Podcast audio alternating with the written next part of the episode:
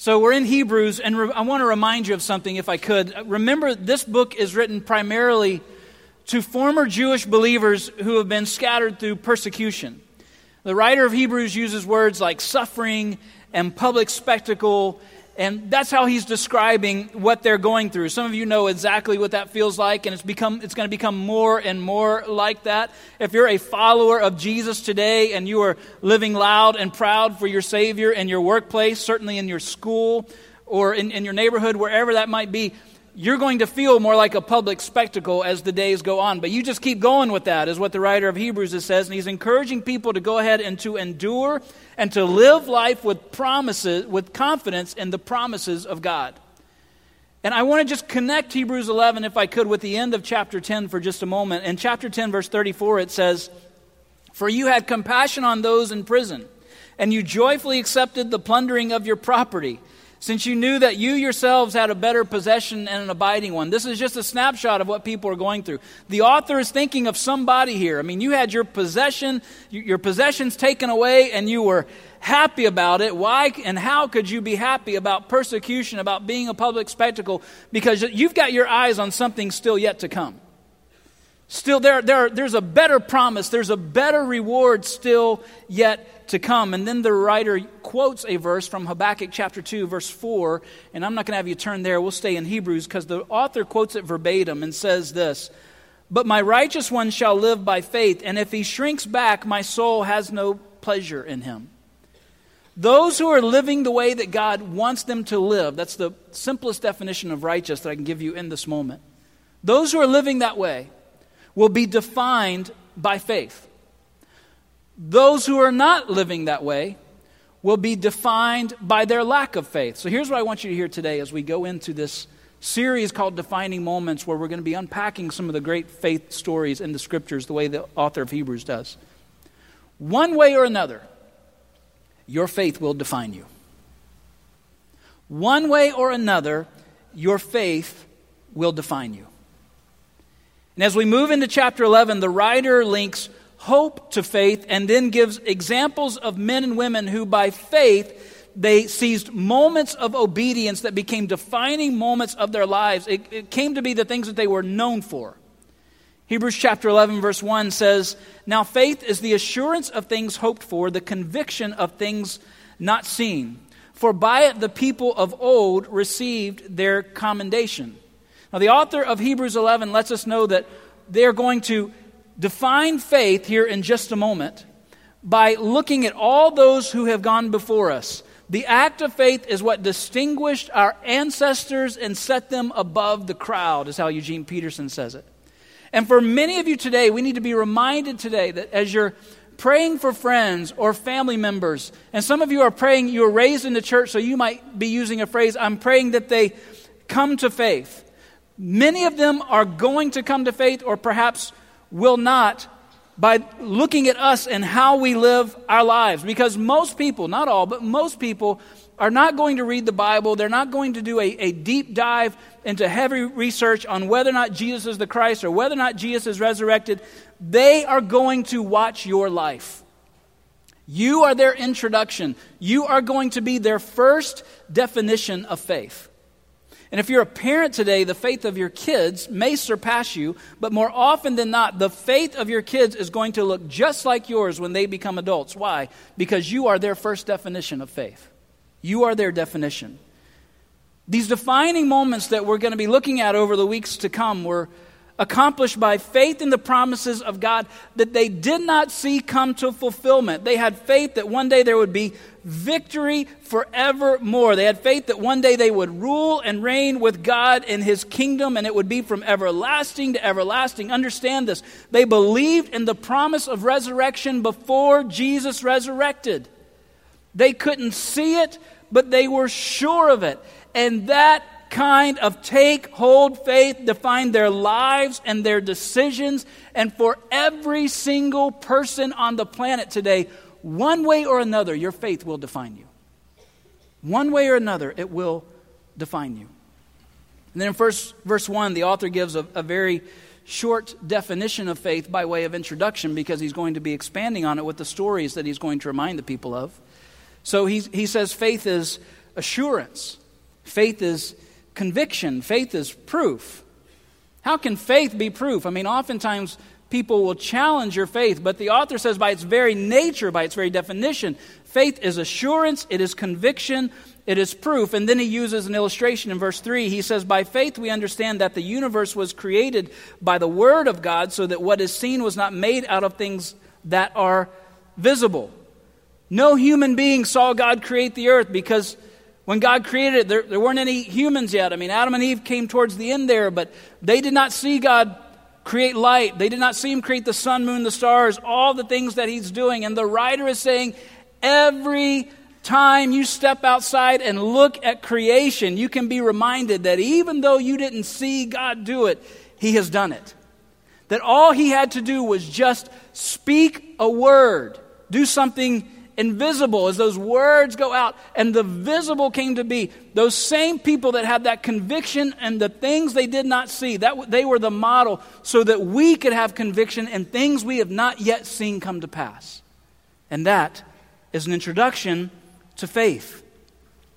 And eugene peterson says it this way the fundamental fact of existence is that this trust in God, this faith, is the firm foundation under everything that makes life worth living. It's our handle on what we can't see. Faith is the foundation. I, I like that, but as I was praying and studying this week, a different picture came to my mind. I used to spend my summers in, in Central Florida with my grandparents, and I would be there for six to eight weeks at a time. And my grandparents did uh, exactly what grandparents continue to do when they are put in charge of the kids and you drop them off at the house.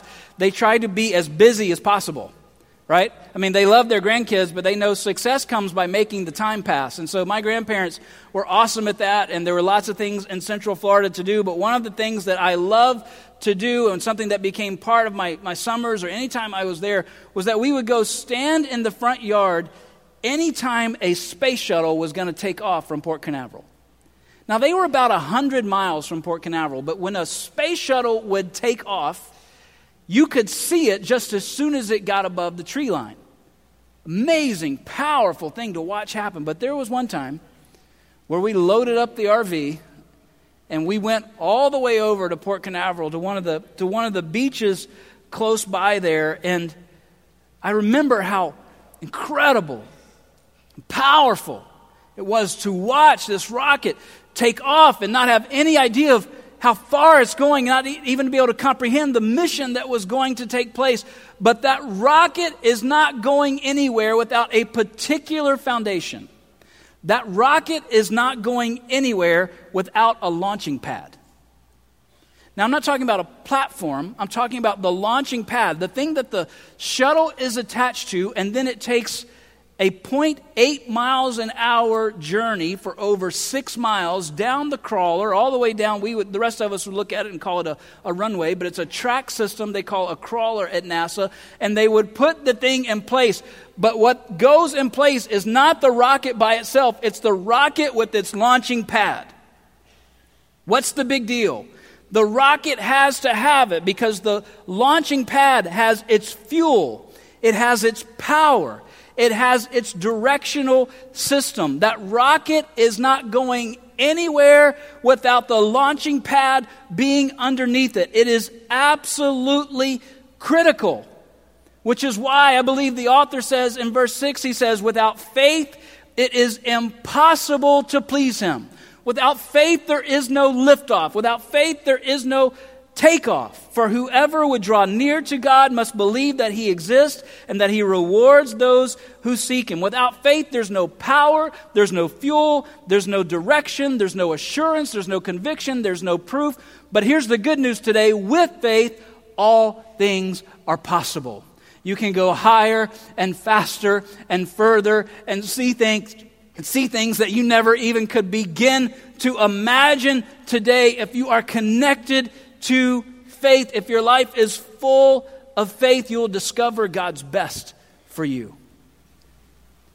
I was thinking of a particular parable that Jesus writes, that, that Jesus tells, that illustrates faith, and it's found in Matthew chapter 25. And Matthew chapter 25, Jesus is in the middle of a sermon of sorts that he gives on the end times. It's kind of fascinating to look and see what, what Jesus says about those things. But he gives a couple of parables with similar meanings, and he tells this particular one about a master who has three servants, three hired people who are part of his team. And the master is going to go away for a period of time, and he's going to entrust them with parts of his estate. So the scriptures say in Matthew chapter 25 that he gave to one five talents, is the word that's used there. To another he gave two talents, and to another he gave one talent. Now people always feel sorry for the person who only got the one talent. Like, why did this person get five? Why this person? Here's what I want you to understand a talent in modern measurements would be anywhere from one to $1.4 million. You don't feel sorry for the guy with one anymore, do you? So the master goes away, and let's just round it off. He gives $5 million to one person, he gives 2 million to one person, and he gives, he gives 1 million to the last person. He gives them all this opportunity to share in part of his estate, to share in his property, to share in what he is doing. Master goes away. He comes back to settle the accounts, as Jesus tells the story. And he goes to the guy with five and he says, So, where's my money? What, what, what happened? How'd you do? And, and they all understood that they were supposed to expand the estate on behalf of the master. The guy with five million presents back to his master 10 million. Now, that's, that's pretty decent. Well done. I'll, I'll, I'll buy that book. That's fine. You go ahead and put it. Maybe he wrote a book. Maybe that's how he did so well. I don't have any idea. He did great. The guy with two, when the master comes back, he also doubles. He presents the master with four million. Whatever they did, they did absolutely great. And so when the master returns, he says the same thing to these first two people. And maybe you've heard this phrase before. Verse 23 of Matthew 25. His master says to him, Well done, good and faithful servant. You have been faithful over a little, I will set you over much. Enter into the joy of your master. What does that mean? Enter into the joy of your master. In other words, enter into partnership with me. Continue to be a part of what I'm doing. I'm going to continue to entrust you with, with what I've got. Enter into the joy of your master. Reap some of the rewards of what you've done, is what he's saying. Now, I'm not sure what you have focused on when you've heard this statement before, and certainly if you were raised in the church, you've heard this statement Well done, good and faithful servant. You have been faithful over a little. Hello. Five million, two million, one million. You've been faithful over a little. This master has a lot to go around. Let's just say it that way. You've been faithful over a little, I will set you over much. It's a parable tucked into Jesus' teaching on the end time. So, for a lot of people, and rightly so, they hear this statement and they take from Jesus, this is what you want to hear when you walk into heaven. That one day when you leave this earth and you come face to face before Jesus, your Savior, that the first words out of his mouth will be, Well done, good and faithful servant. Yes, I want to hear him say that. That's awesome. He says, Well done. He doesn't say well thought. He doesn't say well considered. He doesn't say you had some good ideas there. He says, well done. You actually did some things. You, you prayed about some things. You put some plans in motion. You actually took some steps of obedience. Because if all you do is just think about it, it's worthless, right? In fact, James would go so far as to say that faith without works is dead. He says, well done, good and faithful servant. We know Jesus is about serving. He teaches us that in order to be first, you have to be last, that the greatest among you will be your servant, that the Son of Man himself, Jesus himself, came not to, to be served, but to serve us and to give his life as a ransom for many. Well done, good and faithful servant. Well done. As I was reading and praying this week, you may be catching on to what word came to mind, what word stuck out that hadn't really stuck out before. Well done, good, and fill in the blank. Oh my goodness. All right, I'm going to try this again. All right. Well done, good, and. That's nice. Thanks for adding the servant over here. That's good. Well done, good and faithful servant. Now, if you're writing it out, if you're taking notes, here's what I'd like for you to do write down the word faith, write a dash, and then spell out the rest of the word and add an L to it. Well done, good and faithful servant. Someone who every single area of their lives is full of faith, full of belief, not shrinking back over the little things or over the great things. You know, sometimes I catch myself saying things like this when I'm trying to counsel people, encourage people, and I'm making fun of myself now. I'll say, you know, make, make sure you add an element of faith to that. That's a good idea. But make sure you add an element of faith to that. It sounds, it sounds so spiritual, doesn't it? Hey, that's a great prayer. Why don't you add an element of, of faith to that? Don't just think about how far you can take something, rather, think about how far God can take something. That's awesome. But the scriptures don't tell us to sprinkle a little bit of faith into our lives. Rather, the scripture says we are talking about a life filled to the brim with faith. Faith full in every area of your life. It's a life that considers any situation, every situation, whether it be good or bad, as full of potential that God may be glorified and that all things will work out together for our good. It's not just a life that considers any circumstance full of faith, it's a life that considers any person full of potential that God may be glorified. Anyone. Look at 1 Corinthians chapter 13 verse 7. Look at this very carefully. This is referred to as the love chapter. It's a description of God's love. Love bears all things. Look at the next one believes all things, hopes all things, endures all things. It's a description of God's love. God's love looks at anyone from any background and believes great things are prepared for that person, and that's true for every single one of you. God's love looks at you and believes great things. In spite of your mistakes, in spite of your addictions, your strongholds, your shame, your guilt, your grief, your pain, God's love looks at anyone and says, I believe in great things for you. Because, listen to this, somebody needs to hear this today.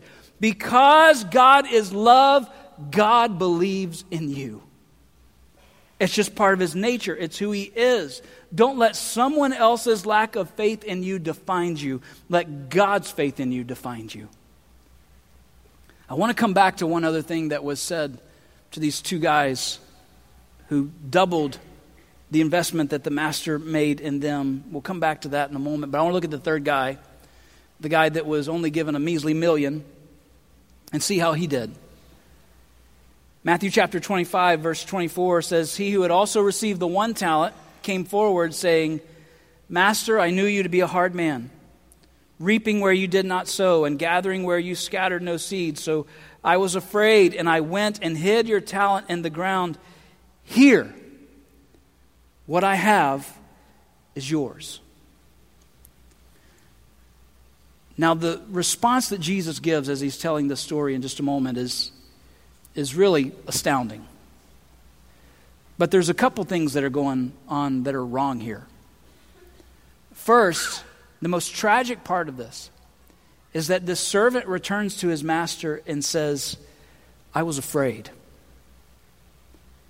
And in his excuse making, made the master the object of his fear. How poor an understanding does this person have of God? Who loves us completely, who loves us first, who loves us still. But in his excuse making, just chose not to believe the truth about the master. And here's what you need to understand the same master entrusted this servant for the same reason he entrusted the others because he wanted him to uncover great plans and purposes for his life.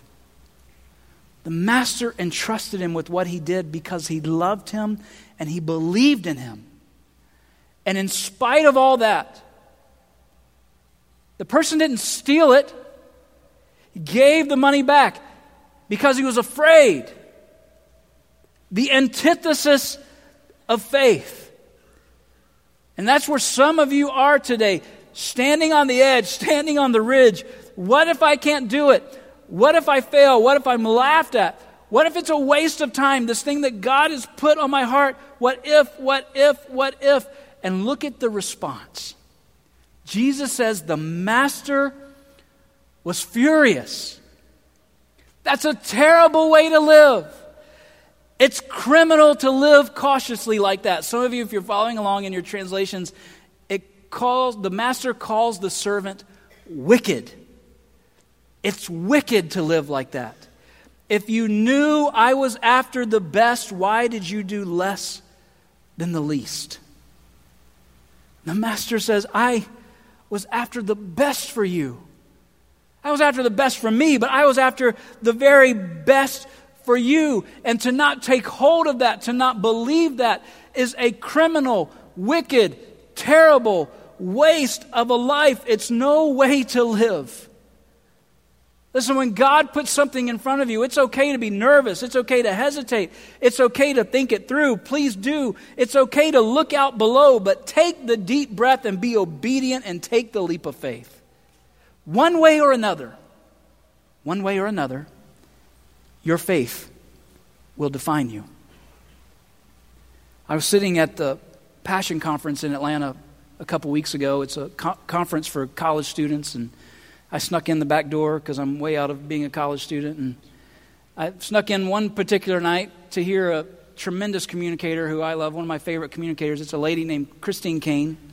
Uh, she's a, a Greek woman from Australia, which is a whole other story she tells. And those of you that have heard of her, you know she just preaches the paint off the walls every time she gets the opportunity. And she pointed out something that I didn't have to go back and listen to this week because she pointed out something in her talk that night that I'll never forget, and I thought it was worth sharing with you.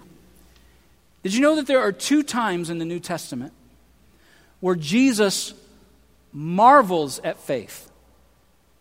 Where he is awestruck by someone's faith? Where he is literally stopped dead in his tracks because of someone's faith? Remember, one way or another, you will be defined by faith or your lack of it. The first time is in Mark chapter 6. Mark chapter 6, Jesus goes back to his hometown of, of Nazareth. He's got his disciples with him, and he's just, he's teaching.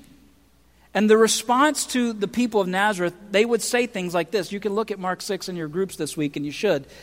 They would say things like, What makes him so smart? Where did he get this from?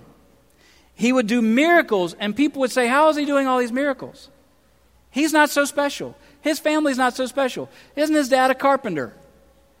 I had his brothers and sisters over at the house for a play date last week with my kids. You wouldn't believe the wreck that those kids made in this house.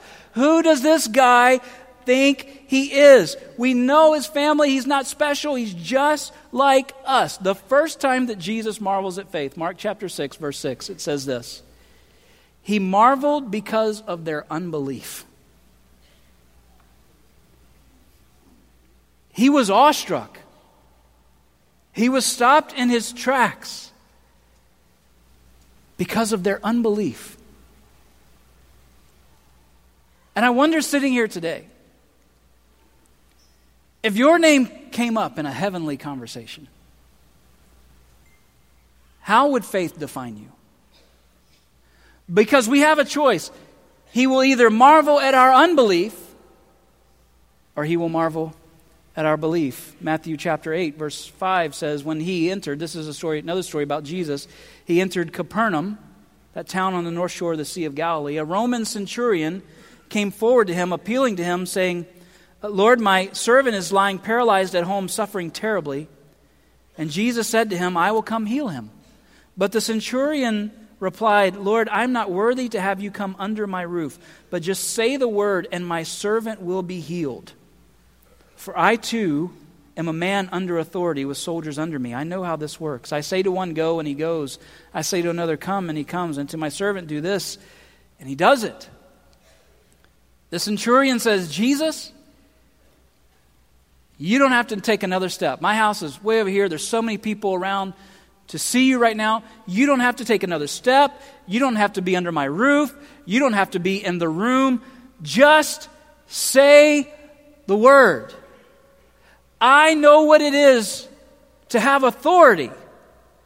This centurion says, I know what it is to have people under my charge, to have to ask people to jump and they will do it. I can ask people to do anything and they have to do it or they lose their lives.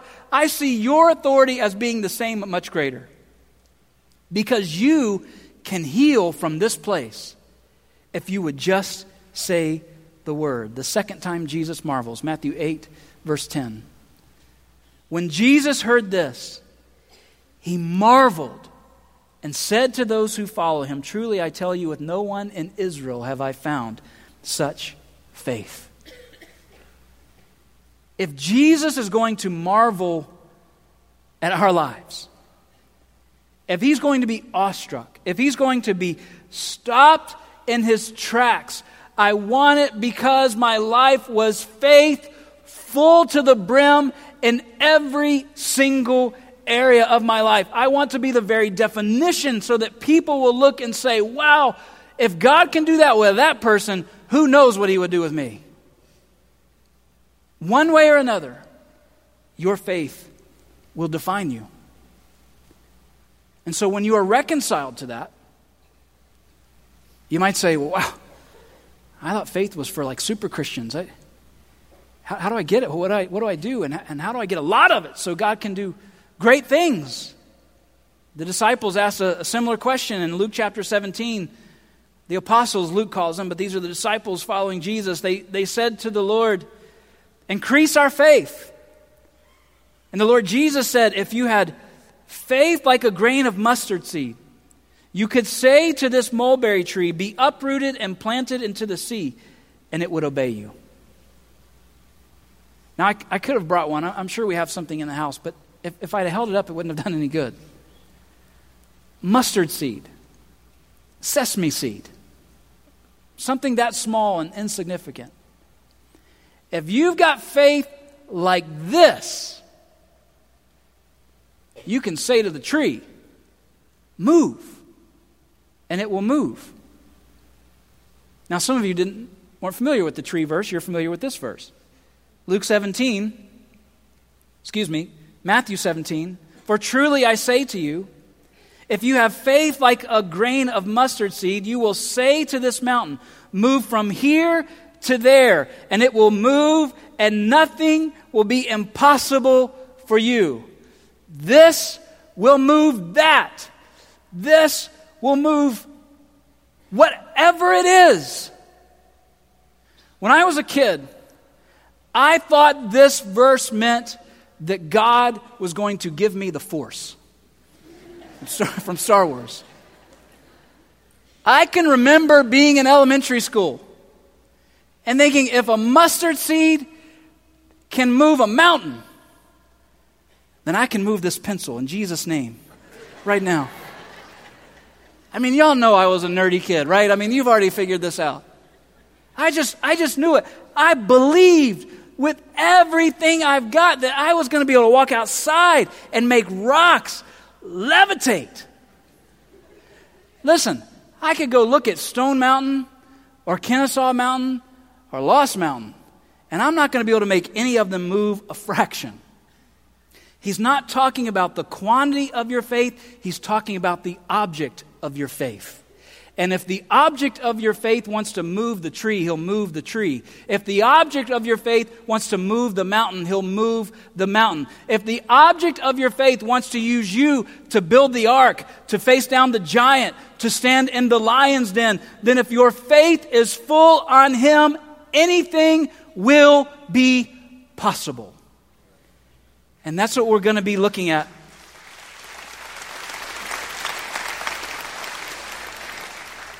That's what we're going to be looking at over these next several weeks. These were defining moments in the lives of the heroes of our faith. Faith defined them, and it will define you. And it will be your assurance, your evidence, your proof as you put faith into action. Matthew chapter 25, verse 29 is that verse I wanted to come back to from the story that Jesus tells. It says, For to everyone who has will more be given, and he will have an abundance. But from the one who has not, even what he has will be taken away.